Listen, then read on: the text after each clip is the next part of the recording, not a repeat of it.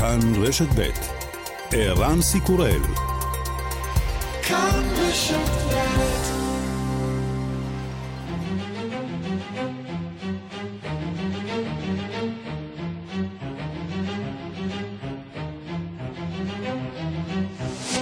השעה הבינלאומית 11 בספטמבר 2022 והיום בעולם.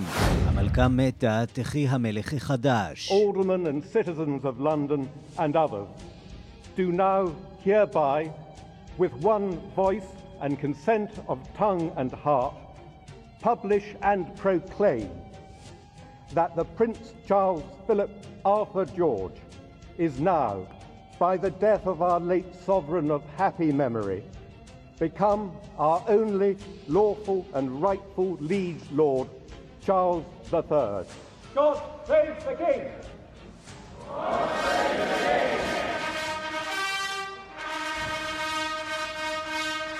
הנסיך צ'ארלס הוא עכשיו המלך צ'ארלס השלישי, הנסיך וויליאם הוא כעת נסיך ויילס, קמילה היא מלכת אנגליה. העונה של המלכה אליזבת מובל בשעות אלה מטירת בלמורל שבסקוטלנד ללונדון, שם יחלו ההכנות למסע הלוויה. צבא אוקראינה התקדם עשרות קילומטרים לתוך השטחים שכבשה רוסיה במזרח, והוא טוען כי קווי ההגנה הרוסיים מתמוטטים. משרד ההגנה הרוסי מאשר כי הכוחות נסוגו מכמה ערים במחוזות חרקי ודונייצק במסגרת מה שהגדירו פריסה מחודשת שנועדה להגביר את מאמצי הלחימה בדונייצק. לנשיא אוקראינה זלנסקי יש בהחלט סיבה להיות מרוצה.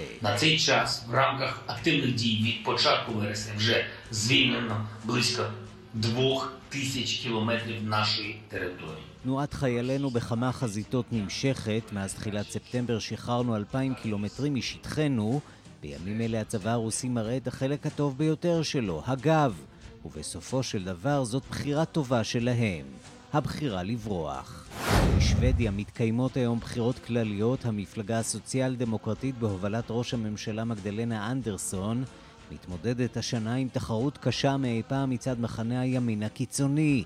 מעולם לא ראיתי את המדינה שלנו כה מפולגת, היא אומרת. Well, of course I am concerned. A government that would be fully dependent on uh, the Sweden Democrats as the biggest party in, uh, in that government or as a support to that government. Of course, their, their rhetoric... כמובן שאני מודאגת. ממשלה שתהיה תלויה לחלוטין בימין הקיצוני זה מדאיג. הרטוריקה שלהם, האופן שבו הם רואים אנשים אחרים, זה יכול לשנות את האופן שבו אנחנו מתייחסים זה לזה. אמריקה תציין בשעות הקרובות 21 שנה למתקפת הטרור הגדולה ביותר בהיסטוריה. אנחנו אה, נעבור לרגע מעניין אה, המתאבד אה, בטורקיה לפיגוע שאולי היה חמור הרבה יותר, או אולי זו סתם תאונה, התרסקות של מסוק על מגדלי התאומים בניו יורק, גיל תמרי בוושינגטון. ברגעים האלה ככל הנראה מסוק או מטוס קל שלא הצליח אה, אה, לנחות נכנס בחלק העליון של מגדלי התאומים אה, בניו יורק. ברור שזו הייתה תאונה או שמא זו הייתה התרסקות מכוונת, מין קמיקזה? עדיין לא ברור שום דבר, האירוע הזה קרה ממש לפני דקה-שתיים.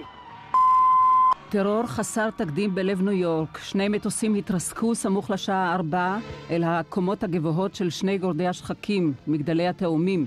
מטוס שלישי פגע בפנטגון, משרד ההגנה בוושינגטון. מטוס מסחרי ראשון פגע באחד משני המגדלים קצת לפני השעה ארבע לפי שעוננו. שמונה עשרה דקות לאחר מכן התרסק מטוס נוסף אל הקומות הגבוהות של הבניין השני. שני הבניינים עלו באש ועשן סמיך עלה מהם, אחד מהם קרס ממש ברגעים אלה. 21 שנים אחרי, יש מי שמנהל משא ומתן עם חמשת החשודים בתכנון הפיגועים במשפט שלא נגמר, על הודאה באשמה בתמורה לכך שלא יוצאו להורג. המשפחות זוהמות. המשפחות מזועזעות, הן לא רוצות סגירה של הפרשה, הן רוצות צדק, אומרת קרובת משפחה של אחד הנרצחים. וגם... Diamonds עולם התרבות נפרד מן העידן האליזבתני, שירלי בייסי, אלטון ג'ון, פול מקארטני ואחרים נפרדים מהמלכה ששמה את עולם התרבות בלב העשייה המלכותית.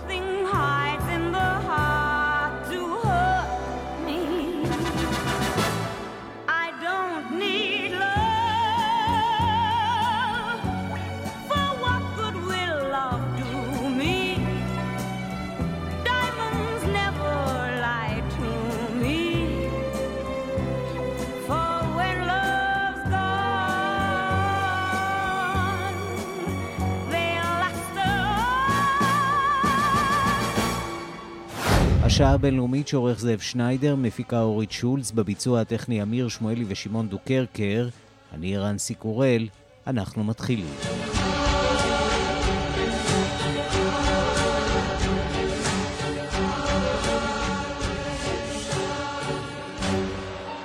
שלום רב לכם. כלי תקשורת באוקראינה מדווחים בשעות האחרונות כי הכוחות הרוסים החלו לעזוב ערים באזור חבל לוהנסק, שבהן שלטו מאז שנת 2014. משרד ההגנה בקייב מתריע עם זאת, יש הרבה ידיעות כוזבות ברשת. התקפת הנגד אכן נמשכת, אבל צריך להיזהר משמחה מוקדמת מדי. ובתוך כך גוברים החששות של השכנות האירופיות של אוקראינה מהחורף הקרב, שבו צפויים שיבושים באספקת האנרגיה. חברת האנרגיה הממלכתית האוקראינית אנרגו-אטום, שמפעילה את תחנת הכוח הגרעינית הגדולה באירופה, ששוכנת בזפוריז'ה, היא פרסמה הבוקר הודעה על סגירת הכור השישי והאחרון שעוד פעל באתר. הדיווח של כתבת חדשות החוץ, נטליה קנבסקי. סגירת תחנת הכוח בזפרוז'יה באה לאחר הודעתו של ראש הסוכנות הבינלאומית לאנרגיה אטומית רפאל גרוסי ביום שישי, שלפי ההפגזות של הימים האחרונים הפכו את המצב סביב התחנה למסוכן ביותר, והאפשרות של חידוש אספקת החשמל אליה אינה נראית כעת מעשית, קייב ומוסקבה ממשיכות להאשים זו את זו בהפגזות על אזור תחנת הכוח. בנאומו אתמול טען נשיא אוקראינה ולדימיר זלנסקי שבחורף הקרוב מדינתו תעשה הכל כדי לסייע לשכינות האירופיות ובעיקר לפולין באספקת מקורות אנרגיה. זלנסקי גם אישר שבימים האחרונים צבא אוקראינה רשם הישגים מרשימים מאוד בשטח. רוח наших воїнів на різних напрямках фронту продовжується. На цей час в рамках активних дій від початку вересня вже звільнено близько תנועת כוחותינו בחלקים השונים של החזית נמשכת, נכון להיום, במסגרת הפעולות השונות מתחילת ספטמבר שוחררו קרוב לאלפיים קילומטרים מהשטח שלנו. צבא רוסיה בימים האלה עושה את הדבר הטוב ביותר שהוא יכול לעשות, מראה את גבו. זאת החלטה טובה בעבורם להימלט. באוקראינה אין ולא יהיה מקום לפולשים, טען זלנסקי. לפי הפרסומים של המודיעין הבריטי ב-24 השעות האחרונות רשם צבא אוקראינה ניצחונות חשובים בצפון מזרח המדינה וגרם לכוחות הרוסיים לעזוב בחפוזה כמה ערים באזור חרקוב החשובות בערים ששוחררו הן קופיאנסק, איזום ובלקליה. משרד ההגנה הרוסי אישר את הוצאת הכוחות מן האזור הזה, אך כמובן נימק אותה בצרכים טקטיים. Для достижения заявленных целей специальной военной операции по освобождению Донбасса Принято решение перегруппировать российские войска находящиеся в районах Балаклея и Изюма, для наращивания усилий на Донецком направлении. במטרה להשיג את היעדים המוכרזים של המבצע הצבאי המיוחד לשחרור דונבאס, התקבלה ההחלטה לארגן מחדש את הכוחות הרוסיים הפרוסים באזור איזום ובלקליה, כדי לתגבר את המאמץ בכיוון דונצק. לצורך כך, בשלושת הימים האחרונים נערך המבצע להעברת הכוחות לשטח הרפובליקה העממית של דונצק, הודיע אתמול דובר משרד ההגנה הרוסי, התושבים של הערים האוקראיניות המשוחררות מפרסמים ברשתות את הצילומים בהם נראים החיילים הרוסים בורחים מעמדותיהם ומשאירים את הציוד מאחור. בביקור הבזק שלו בקייב ובאירפין אמר שר החוץ של ארצות הברית אנטוני בלינקן שהמלחמה באוקראינה נכנסת כעת לשלבה המכריע.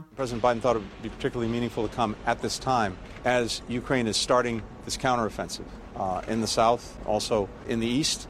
Early days, but we're seeing הנשיא ביידן ראה חשיבות מיוחדת בביקור הזה כעת, כשאוקראינה החלה בהתקפת הנגד בדרום וגם במזרח. אנו רואים יעילות ממשית של הפעולה הזאת בשטח, ואנו גאים בעובדה שהתמיכה שלנו, תמיכתן של מדינות כה רבות, מסייעת לאוקראינים לשחרר את השטח שרוסיה לקחה מהם בתוקפנות הזאת, טען בלינקן בפגישתו עם הנשיא זלנסקי. ובבירה הרוסית מנסים התושבים להפגין עסקים כרגיל. במוסקבה ציינו אתמול 875 שנים להיווסדה. Москва по праву считается одним из самых красивых и комфортабельных мегаполисов мира. И с каждым годом подтверждает свою конкурентоспособность на глобальном מוסקבה נחשבת בצדק לאחת הערים היפות והנוחות בעולם, ומפגינה שנה אחר שנה את התחרותיות שלה, כשהיא מושכת אליה אנשים מוכשרים ודינמיים. בתוכניות הפיתוח הנועזות שלה, מוסקבה עולה ללא שום ספק והגזמה על מרכזי האוכלוסייה הגדולים בעולם, טען בפנייתו לרגל יום העיר נשיא רוסיה ולדימיר פוטין, ולא שכח לציין שהמומחים ממוסקבה עובדים כעת על שיקום הבירות דונצק ולוגנסק בדונבאס. שלום ליאיר נבות. שלום ערן. עיתונאי ופרשן לענייני רוסיה ומדינות ברית המועצות לשעבר. עד כמה הסיפור הזה רציני? עד כמה אה, ההצלחה של האוקראינים כאן אה, היא דרמטית? מהפך, שינוי אה, בכללי המשחק במלחמה הזאת. כן, אז קודם כל צריך לומר, האירועים בימים האחרונים הם בהחלט מהווים התפתחות דרמטית. למעשה זהו ההישג הצבאי המשמעותי ביותר של אוקראינה מאז אה, שהיא הצליחה אה, אה, לגרום לצבא הרוסי לסגת מפאתיה הצפוניים של קייב אי שם בחודש אפריל ואנחנו צופים במהירות שבה הדברים מתרחשים בארבעת הימים האחרונים אפשר להבין את עוצמת ההצלחה הזאת. חשוב להבין שבימים האחרונים הצבא האוקראיני כבש שטח אה, מאוד מאוד אה, נרחב, הוא חדר לעומק של 70 קילומטר לאותו אזור שהוחזק על ידי אה, הרוסים, ולמעשה בימים הבודדים הללו האוקראינים כבשו יותר ממה שהרוסים הצליחו לכבוש מאז אפריל, כדי להבין את סדר הגודל. זה מעיד כמובן... זלנסקי על... מדבר על אלפיים קילומטרים, זה מתקרב בכלל למה שאנחנו רואים בשטח? כן, מדברים על קילומטרים רבועים, אה, והיקף השטח הוא כמובן אה, אה, משמעותי והוא נוגס באזורים שבהם, שאותם החזיק הצבא הרוסי, אנחנו שומעים אגב ממש בשעות האחרונות עדכונים של הרמטכ"ל האוקראיני שמעדכן שהצבא האוקראיני מתקדם גם צפונית מחרקיב והגיע עד למרחק של פחות מ-50 קילומטר, שים לב, מהגבול, בעצם הגבול הבינלאומי עם רוסיה והם ממשיכים ללחוץ, לדחוף קדימה גם לדרום וגם למזרח באותו אזור. אנחנו רואים שבא... פה בעצם מתקפה בשתי חזיתות. החזית אה, האחת, שעליה שמענו אה, לא מעט בימים האחרונים, אה, חזית חרסון בדרום. שבה האוקראינים דיווחו על התקדמות מסוימת, ופתאום הגיעה החזית הזאת שלכאורה נראתה פחות מציאותית וקצת עורפת את הקלפים, הכניסה של האוקראינים בעצם לאזור חרקיב. נכון, ומה שבעצם אנחנו אה, רואים פה זה ככל הנראה מבצע הטעיה מאוד מאוד מוצלח של הצבא האוקראיני, שגרם לכך שהרוסים אה, העריכו וציפו שמתקפת הנגד האוקראינית תגיע אה, אי שם לקראת סוף הקיץ בגזרת חרסון בדרום אוקראינה, ואכן הייתה שם מתקפה שהחלה בסוף אוגוסט, אבל היא לא הייתה בהיקף ובגודל שציפו, ובזמן הזה בעצם הכוחות האוקראינים אה, נערכו אה, לאותה מתקפת נגד אה, באזור חרקיב, תוך שהם מנצלים את העובדה שהרוסים העבירו כוחות לא מעטים מאזור צפון מזרח אוקראינה לתגבורת באזור חרסון. קודם כל כמובן מדובר פה בהצלחה מודיעינית ובכישלון מודיעיני מאוד מאוד גדול וברור mm-hmm. של הרוסים.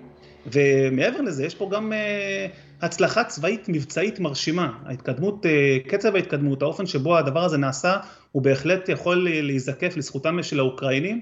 וחשוב גם לומר, ערן, שההצלחה הזאת לא הייתה אפשרית לולא הסיוע המערבי המשמעותי. זהו, כי הידיים והרגליים הם ידיהם ורגליהם של האוקראינים, אבל המודיעין, הארגון והתכנון הוא במידה רבה אה, עבודה של ברית נאט"ו, מה שהיה אה, סוג של מלחמת פרוקסי. עכשיו כבר מלחמת פרוקסי גלויה לחלוטין, זו מלחמה של נאט"ו נגד רוסיה.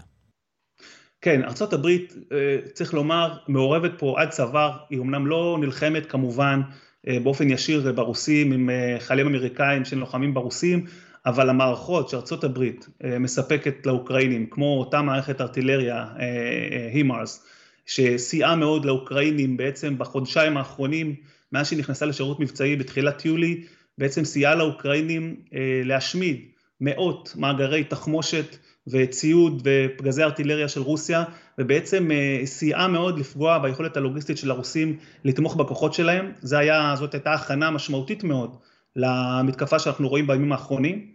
ומעבר לזה אנחנו צריכים להבין שיש גם סיוע אמריקאי ומערבי בדרכים אחרות, גם סיוע מודיעיני, סיוע לוגיסטי, כמובן סיוע בסוגי נשק שונים והאוקראינים צריך לזקוף כמובן לזכותם את המהלכים הצבאיים, הם עושים את זה בעצמם, הם לא זקוקים לחיילים זרים שיעשו את זה, הם מכירים את ארצם יותר טוב מכולנו, אבל הם כן מנצלים עד תום את הסיוע המערבי שהוא מאוד מאוד משמעותי והסיכוי שהם היו מצליחים לעשות זאת ללא הסיוע הזה הוא נמוך באופן משמעותי, זה כמובן כמובן לא מוריד שוב מהיכולת המרשימה שהם, שהם מגלים. תגיד, עד כמה אתה מקבל את הטענה הרוסית שמדובר כאן בארגון מחדש של הכוחות שלהם, ומה נשאר לרוסים עוד בארסנל במלחמה הזאת מול האוקראינים? האם נותר להם עוד נשק מדויק, או שלמעשה רק נשק ישן מתקופת המלחמה הקרה, שאותו הם למעשה משחררים ועלולים לשחרר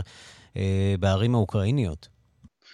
כן, אז לגבי התגובה הרוסית צריך לזכור שקודם כל בכל מהלך יום האתמול שבו הייתה התקדמות הדרמטית של האוקראינים היה, היה כמעט שקט מוחלט מכיוונה של מוסקבה, הקרמלין לא הגיב, ההודעה של משרד ההגנה הרוסי הגיעה רק אתמול לפנות ערב והיא הודעה שאפשר לומר שהייתה אפילו סוג של הודעה צפויה, הם חייבים להסביר את מה שמתרחש בשטח, אי אפשר להסתיר את זה ולכן ההסבר שהם סיפקו מבחינתם הוא בעצם ניסיון להציג תמונה מאוד מסוימת אבל לחלוטין מנותקת מהמציאות בהיבט הזה שזאת לא הייתה נסיגה מסודרת, זו הייתה נסיגה בהולה, היום בשטח רואים המון ציוד, כולל טנקים, כולל כלי רקם, כולל למערכות אפילו לולמם במקומות מסוימים שהרוסים פשוט השאירו תוך כדי נסיגה בהולה לכיוון מזרח. הבעיה המרכזית של רוסיה כרגע היא מתמודדת עם בעיה מאוד גדולה של מחסור בכוח אדם וגם מהבחינה של ציוד ותחמושת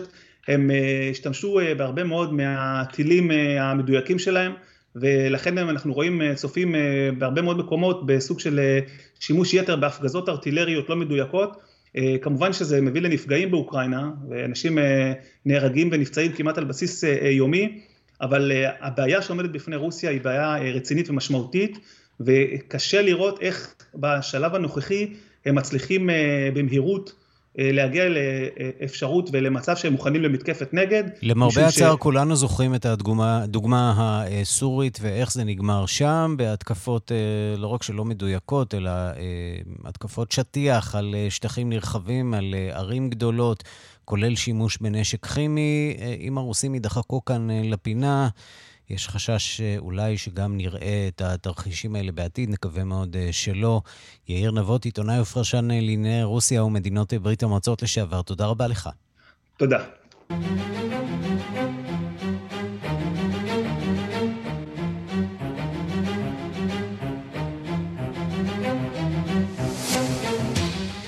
בעוד כשעתיים ייפתחו בארצות הברית הטקסים, טקסי הזיכרון השנתיים לזכר נרצחי פיגועי הטרור של 11 בספטמבר. הנשיא ביידן וסגניתו, קמאלה האריס, צפויים להשתתף בטקסים שיערכו בניו יורק, וושינגטון ופנסילבניה. שלום לכתבנו בוושינגטון, נתן גוטמן.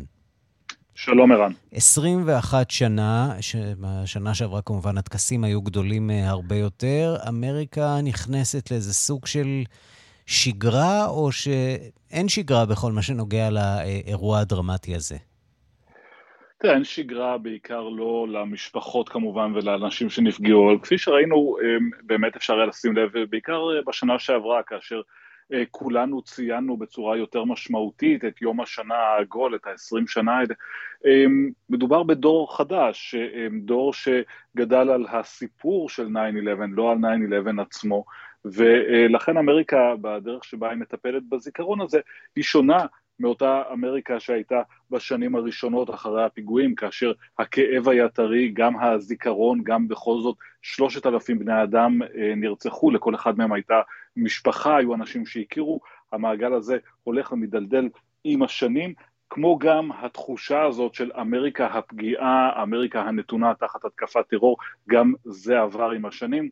פינה את מקומו יותר לביקורת על מה שאמריקה עשתה עם הפחד הזה בשנים ש... שעברו מאז, ובסופו של דבר כיום מדובר בזיכרון, יום זיכרון משמעותי ועצוב כמובן מבחינת אה, האומה האמריקנית, אבל לא בהכרח יום שבו האומה מתלכדת מאחורי איזשהו מסר של מלחמה בטרור, שנראה הרבה פחות רלוונטי כיום. עכשיו, אנחנו 21 אה, שנים אחרי המתקפה, ובכל זאת, אה, גם היום, גזר דינם של מתכנני הפיגועים שנמצאים במעצר כבר 21 שנה, עדיין לא נקבע. אה, בואו נתחיל ממי האנשים האלה שעדיין נמצאים שם במעצר, ומדוע למעשה המשפט עדיין לא נגמר 21 שנים אחרי.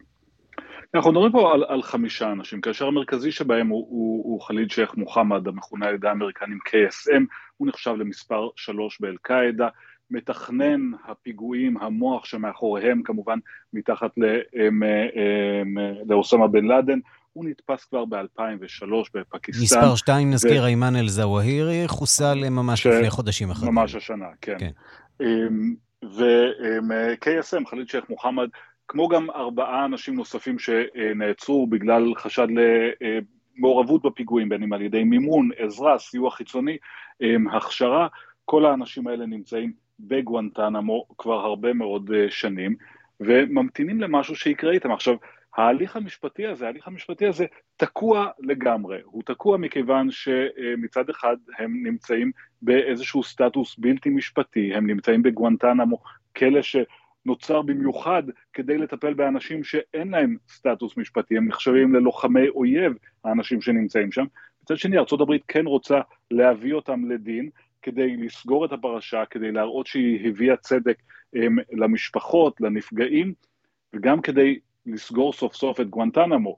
והמהלך הזה תקוע, הוא תקוע מכיוון שארצות הברית לא יכולה לקדם את זה כמובן בבית משפט אזרחי, בגלל שהאנשים האלה עברו עינויים על ידי ה-CIA וה-FBI אחרי שהם נתפסו, זה, לא יהיה, זה אומר שכל מה שקורה איתם הוא בלתי קביל מבחינת בתי משפט בארצות הברית, לכן הם עומדים לדין בתוך, אה, אה, במסגרת של איזשהו אה, הליך צבאי, פאנל משפטי צבאי בגואנטנמו, שם הכללים אמורים להיות נוחים יותר, אבל גם שם התביעה הצבאית די משוכנעת שיהיה קשה להגיע להרשעות אצל האנשים האלה.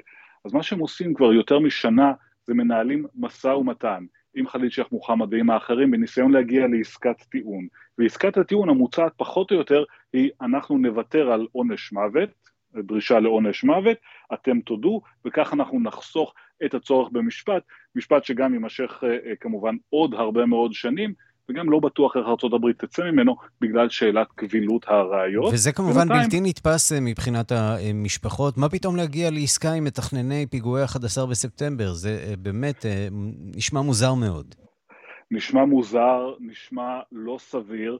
אמ, אגב, גם בתוך אה, אה, מערכת האיזונים כרגע, הכוח נמצא בידיהם של החשודים. הם מבחינתם אומרים, תראו, אנחנו תקועים פה לכל החיים שלנו בגואנטנמו, אנחנו אלה שיכולים אמ, להחליט מה יהיה, אמ, אה, הכוח נמצא ביד, בידיים שלנו, ולכן הם מתעקשים כרגע, היו גם עיכובים אחרים במשפט הזה, והמשפחות וגם לא מעט מחוקקים זוהמים אומרים, צריך למצות את הדין, יש בארצות הברית, בוודאי שבמשפט הצבאי האמריקני עונש מוות, אלה אנשים שמעורבים ברצח המוני, ברור שזה צריך להיות על הפרק כשאנחנו הולכים אה, למשפט, אבל כנראה זה לא יקרה. הרצון הוא לסיים את זה עד כמה שאפשר, וכרגע לפחות האסירים האלה, מה שהם דור, דורשים באמצעות עורכי דינם, זה להוריד את עונש המוות, וגם לאפשר להם לרצות את עונשם בגואנטנמו, לא להעביר אותם למתקן בארצות הברית, כי בגואנטנמו יש להם קצת אה, חיי חברה אה, אה, משלהם שהם פיתחו במהלך השנים, ואם הם יועברו לכלא בשמירה מקסימלית בקולורדו, כפי שדובר על כך,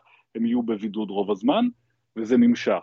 21 שנים אחרי הפיגועים, המשא ומתן עם הרוצחים או עם מתכנני הפיגוע עדיין נמשך. למרבה האירוניה, היה קל הרבה יותר אה, להעניש אותם אה, אילו הם היו חופשיים מאשר אה, כעת כשהם בכלא האמריקני.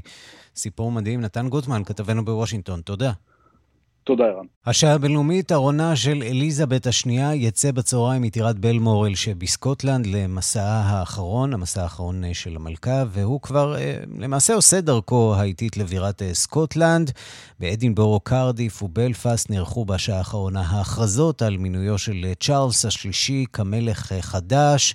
ואנחנו רוצים לעקוב אחר המסע הזה של ארונה של אליזבת השנייה. איתך כתבנו באירופה דוב גילהר, שלום לך.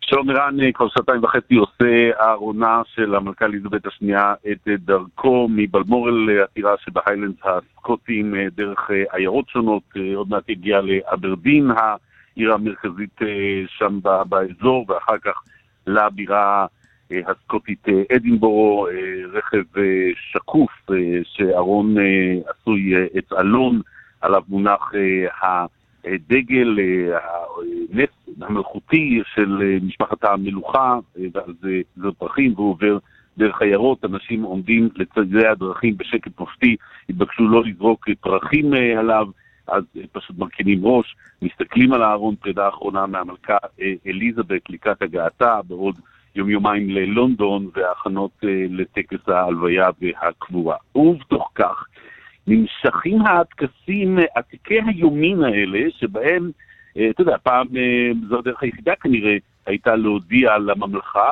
שליחי המלך, אתה מכיר את הביטוי הזה? Mm-hmm. רצו שליחי המלך, יצאו לפניו, אז שליחי המלך מגיעים לשלוש הערים כאן בקרדיף, אדינבורו, בלפאסט, אדינבורו בירת סקוטלנד, קרדיף ווילס ובלפאסט צפון אירלנד, והם בטקס, כמו שראינו אתמול בלב לונדון, בעצם מודיעים לעם, נבחר מלך חדש. אני מניח שהם לא. עושים את זה עם סוסים כפי שהיו עושים את זה בעבר, הם...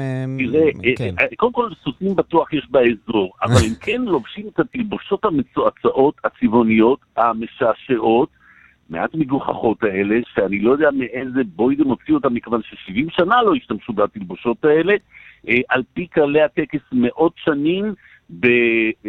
בווילס, הטקסט גם נאמר בווילשית עתיקה. טוב, דיברנו הרבה על תוכנית המגירה הזאת, גשר לונדון הנופל, שמחכה לה במגירה. אפשר להניח שהמדים האלה המתינו גם הם במגירה ליום הזה, ועכשיו עברו תיקונים אחרונים. כן, אבל כל פעם צריך להתאים אותם כל פעם צריך להתאים אותם לשליחים חדשים, שאולי מרזים, אולי גדלים, עולים במשקל, בוא נשמע את הדברים כפי שנדמה לי נשמעו באדינבורו, ותצטרף אליי, היפ היפ הורי, הנה.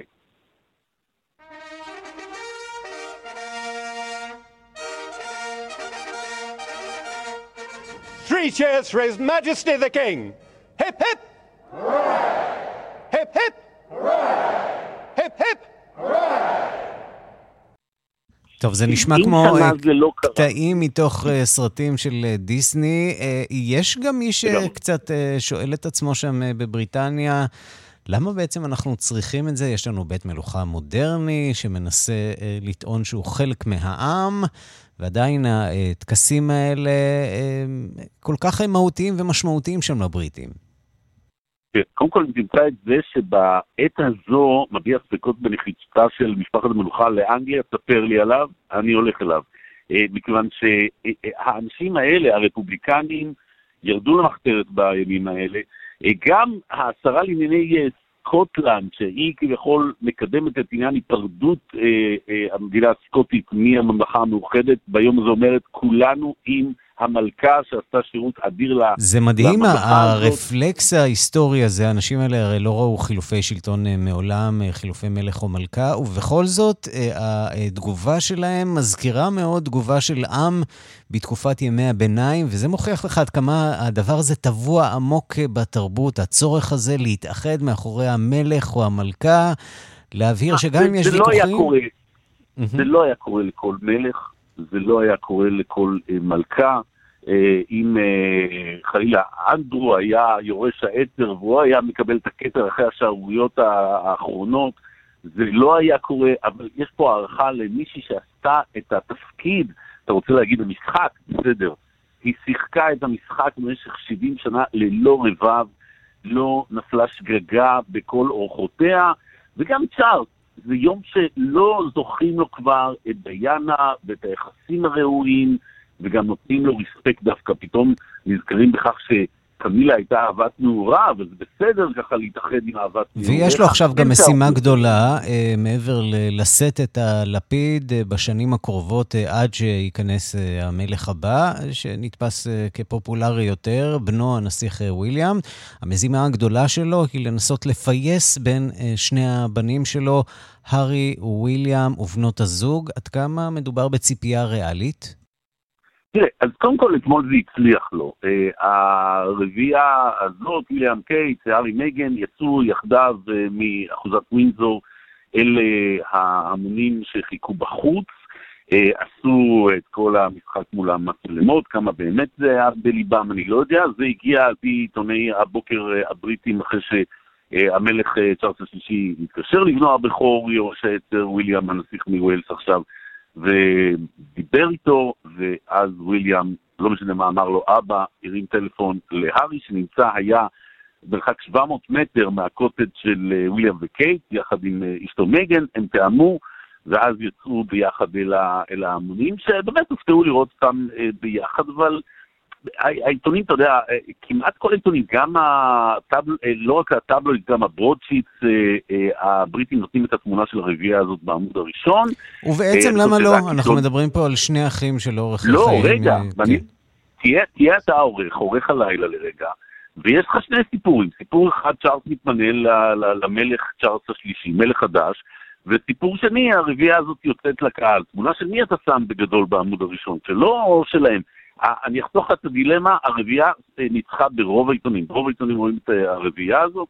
אתה יודע כמה זמן זה ייקח, האם זה רק בשביל סבתא ולמחרת כבר ישכחו מזה וימשיכו במריבות המשפחתיות, או שזה ייראה אחרת, אה, באמת עוד קשה. ואולי ללמדנו במי בבריטניה רואים כמלך האמיתי, או כמי שבאמת יכול למלא את התפקיד הזה, זה כנראה האיש שממלא את הכותרות עכשיו, הנסיך וויליאם. אה, למרבה צערו של אה, המלך אה, צ'ארלס, הוא כנראה ייאלץ לחיות בצילו של בנו, כפי שחי לאורך חייו. כשיצטרכו אדפטציות, זה לא יהיה אותו דבר, כשיצטרכו אדפטציות, הארמון הזה יצטרך להיות צנוע יותר, מתאים את עצמו לתקופה, בטח למשבר הכלכלי של, לסטרלינג המידרדר בערכו. הוא לא יוכל להמשיך לחיות בפזרנות של השנים האחרונות. דוב גילהר, שליח כאן חדשות לאירופה בלונדון כעת, תודה רבה לך על הדברים. איטית, תודה. בעוד כשבועיים יתקיימו בחירות באיטליה, והסקרים מורים בבירור שהיא תיפול לידי קואליציה של ימין קיצוני. מי שצפויה במצב הזה להנהיג את המדינה היא ג'ורג'יה מלוני, מנהיגת מפלגת האחים של איטליה, מפלגה שקמה על שרידי המפלגה הפשיסטית. הדיווח של כתבנו ברומא, יוסי בר. שבועיים לפני הבחירות באיטליה, הסקרים מורים כי גוש הימין גובר על השמאל ב-20 אחוזים. לאיש אין ספק כי הקואליציה הימנית בראשותה של ג'ורג'ה מלוני, האחים של איטליה, הלגה של מתאו סלוויני ופורצה איטליה של סילביו ברלוסקוני יזכו בבחירות. הפוליטיקאים מנסים להרגיע את הציבור. אין מדובר בשובו של המשטר הפשיסטי של מוסוליני, אלא בימין מודרני. אפילו העיתונאים הזרים הואשמו השבוע. היזהרו מהם, הם מחפשים את הקשר הפשיסטי כי יש להם דעות קדומות, כתב אחד העיתונאים בקוריירה דה לסרה. דבריו לא שכנעו את העיתונאים הזרים וגם לא את היהודים שזוכרים היטב כי מנהיגת הימין ג'ורג'ה מלוני שאמורה להפוך לראשת ממשלה קשורה היטב לימין הקיצוני המתגעגע למוסוליני ועדיין מצדיע במועל יד וטוען כי היהודים גרמו לכל האסונות בעולם. איך אפשר לשכוח את נאומה של מלוני שתקפה את ההומוסקסואלים, את הנישואים החד-מיניים והבטיחה להילחם בהם? Sono una donna, sono una madre, sono italiana, sono cristiana, non me lo toglierete! כיצד אפשר לשכוח שרק לפני שבוע קרא מלוני למחסום ימי של איטליה כדי למנוע את כניסת המהגרים השחורים אליה. היהודים ואיטלקים רבים מזכירים כי מפלגתה של ג'ורג'ה מלוני, האחים של איטליה, היא יורשת המפלגה הפשיסטית. היא ידידה קרובה של המשטרים הימנים הקיצוניים ברחבי העולם. ניצולי שואה ויהודים רבים דורשים ממלוני להסיר את הלהבה מדגל המפלגה. להבה שהופיעה גם על הדגל הפשיסטי. מלוני שהתנגדה לאיחוד האירופי ולברית נאט"ו הפכה היום לתומכת נלהבת באירופה ובברית האטלנטית. היא מסרבת שיקראו לה פוסט פשיסטית או ימנית קיצונית וקוראת לעצמה שמרנית מהזן החדש. הבוחרים האיטלקים חלוקים בדעתם אבל נראה כי מרביתם מחפשים ממשלה חדשה. מפלגת הימין המתון של ברלוסקוני כשלה, השמאל התפורר וגם מפלגת המחאה חמשת הכוכבים איבדה את זהותה. אולי מלוני בת 45 בעלת שורשים פשיסטים שזועקת כמו יורשיה תציל את איטליה. כ-40% מהמצביעים עדיין לא החליטו בעד מי להצביע אם בכלל יצביעו ואין ספק כי איטליה תמשיך לצעוד לקראת אופקים מעורפלים שאיש אינו יודע לאן הם מובילים. כאן יוסי בר, רומא. כן, ולא רק איטליה, גם שוודיה, שבה מתקיימות היום בחירות. אנחנו נעסוק בהרחבה בנושא הזה מחר. ספקות קשים במערב בנוגע לסיכוי והתועלת בחתימה להסכם גרעין מחודש עם איראן. שלוש המדינות האירופיות החתומות על ההסכם המקורי משנת 2015 פרסמו הודעת אכזבה ואזהרה לאיראן. הדיווח של כתבנו גדעון קוץ. שלוש המדינות האירופיות אומרות שמאז אפריל 2021 הם נשאו ונתנו בתום לב עם איראן כדי להגיע לנוסח סופי של ההסכם המחודש. התיקונים שהוכנסו על ידי המתאם האירופי לנוסח הסופי שהוצע הביאו אותנו לגבול הגמישות. למרבה הצער, איראן בחרה שלא לנצל את ההזדמנות הדיפלומטית המכרעת שניתה לה, וזאת כדי להמשיך ולפתח את תוכניתה הגרעינית מעבר לכל הצדקה מתקבלת על הדעת. בשעה שהתקרבנו להסכם, איראן העלתה שאלות נפרדות הנוגעות להתחייבויותיה הבינלאומיות במסגרת האמנה לאי הפצתו של הנשק הגרעיני שאלות אלה מעלות ספקות רציניים לגבי כוונותיה של איראן להגיע להסכמה על הסכם הגרעין. הכוונה להתניית החתימה על הסכם על ידי איראן בביטול ההליכים נגדה לגבי האתרים הגרעיניים שעליהם לא הצהירה והפעילות בהם. לנוכח סירובה של איראן לחתום על ההסכם שהוצע לה, נתייעץ עם שותפותינו הבינלאומיות באיזו צורה להגיב על המשך ההסלמה הגרעינית של איראן וחוסר שיתוף הפעולה שלה עם הסוכנות הבינלאומית לאנרגיה אטומית כדי לספק ערבויות הנדרשות על ידי האמנה הבינלאומית להפצתו של הנשק הגרעיני, אומרות שלוש המדינות בהודעתן. דובר משרד החוץ האיראני נאסר קאני דחה את ההצהרה הלא קונסטרוקטיבית של צרפת, בריטניה וגרמניה וקרא להן להיות אקטיביות יותר כדי לפתור את חילוקי הדעות שנותרו. הוא הביע צער שהמעצמות האירופיות נוקטות צעד לכיוונה של ישראל, שרוצה בכישלון שיחות הגרעין. דווקא ארצות הברית מאופקת יותר. סגן דובר מחלקת המדינה ודן פטל אמר שמדובר במערכת מורכבת של נושאים. An extraordinary complex set of issues. It is unfortunate that Iran's response to us took us backwards, and we, of course, are not going to conclude a deal that is not in U.S. national security interest. Uh, but this is something that we're continuing to pursue. We are חבל שתשובת איראן השיגה אותנו לאחור, נמשיך לתאם עמדות עם האיחוד האירופי, לא נסגור עסקה שאיננה במסגרת האינטרס הביטחוני הלאומי שלנו. שר החוץ אנטוני בלינקן אמר כי בעוד שבשבועות האחרונים נסגרו כמה פערים, תשובותיה האחרונות של איראן מהוות נסיגה כשהיא ממשיכה להעלות דרישות שמחוץ להסכם, אבל אם נגיע להסכם יהיה זה רק כדי לקדם את הביטחון הלאומי שלנו. אבל משרד האוצר האמריקני הטיל עיצומים חדשים על איראן, בין השאר נגד משרד המודיעין האיראני והעומד בראשו, דובר משרד החוץ של איראן, גינה את העיצומים של ארצות הברית. שגריר ארצות הברית בישראל, תום ניידס, הצהיר כי הנשיא ביידן חזר בשיחה עם ראש הממשלה לפיד על ההצהרה כי איראן לא תשיג נשק גרעיני, זה האינטרס הלאומי שלנו, לעולם לא נקשור את ידי ישראל, אנחנו מודעים לסכנה מצד איראן, אנחנו מצהירים שחקירות הסוכנות לאנרגיה אטומית לא ייסגרו. וגורם מדיני העריך כי בממשל ביידן חוששים שהדהירה להסכם הגרעין עם איראן בכל מחיר תפגע במפלגה הדמוקרטית בבחירות לקונגרס ולכן יעדיפו לדחות את המהלך עד לאחר השמונה בנובמבר, תאריך בחירות האמצע, אבל אם האיראנים יתקפלו בכל הנקודות, הממשל יוכל לקדם את ההסכם כבר עכשיו, לדברי הגורם. כאן גדעון קוץ. השעה הבינלאומית, קצת תרבות, כנס D23, זהו כנס המעריצים של אולפני דיסני שנפתח בסוף השבוע בקליפורניה, והוא סיפק כבר כמה כותרות בנוגע להפקות שהאולפנים עמלים עליהן במלוא המרץ לשנתיים הקרובות. הבולטת שבהן, עבורנו לפחות, היא אה, ליהוקה של השחקנית הישראלית שירה האס לתפקיד גיבורת על בסרט הבא בסדרת קפטן אמריקה.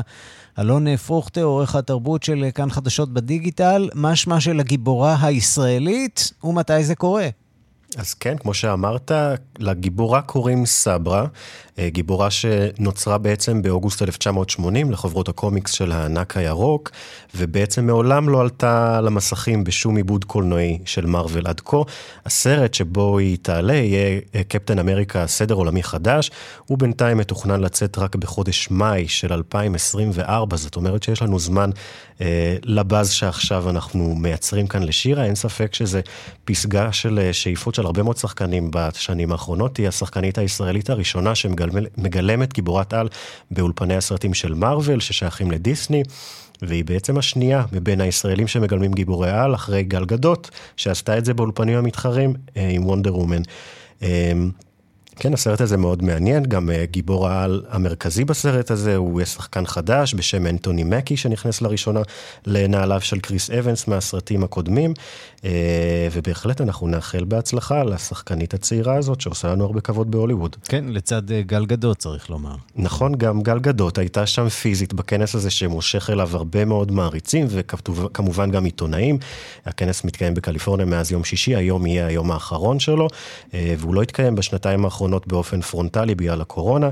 אה, גל בעצם חצתה את הקווים מאולפני וורנר לדיסני, עכשיו היא בעצם סיימה את צילומי אה, שלגיה, שם היא תגלם את המלכה הרעה, פעם ראשונה שהיא מגלמת דמות מרשעת, mm. ואת הסרט שלה אנחנו נראה גם כן רק בשנת 2024, תאריך מדויק עדיין אין. וחוץ ממנה יש עוד כל מיני, רשימה ארוכה של הפקות, נזכיר אם יש זמן אה, לשלושה מהם, mm-hmm. אה, בת הים הקטנה, גרסת live action, עליה התבשרנו לפני שלוש שנים, אה, נחשף טיזר ראשון שלה, הסרט הזה יצא במאי 2023. אה, live action מאוד מצליח מ-2019, היה מלך האריות, הוא מקבל גרסת פריקוול שתתמקד הפעם במופסה. אה, וכן, גם הכל בראש, סרט מ-2015 מקבל סרט המשך. זאת אומרת, יש לנו הרבה מאוד דברים לחכות אליהם, לפחות בשנתיים הקרובות. זה נראה כאילו שנגמרו להם הרעיונות המקוריים, והם אה, פשוט הם ממחזרים או מייצרים מחדש את אה, כל הרעיונות הישנים. זה נכון גם בנוגע לאינדיאנה ג'ונס, נכון? נכון מאוד, אינדיאנה ג'ונס סיים לא מזמן את הצילומים, צילומים מאוד ממושכים נגיד, כי הם התחילו קצת לפני הקורונה, נעצרו, המשיכו, אה, השחקן אריסון פורד, בן 80, שבר אה, כתף, וגם שוב הצילומים נעצרו, ושוב המשיכו, והם הושלמו עכשיו בחודש פברואר, פברואר, הלילה הוא עלה על הבמה, ואמר, כן, אני לא אפול לפח הזה שוב, הוא אמר כמובן בצחוק, אבל הוא לא מתכוון כרגע לשחק את אינדיאנה ג'ונס בפעם השישית, אם התפקיד יוצא לו. אה, וכן, אלה הצלילים שאיתם אה, נסיים את הפינה. איזה יופי. אלון פרוכטר, אה, עורך התרבות של כאן דיגיטל, תודה. תודה, ערן.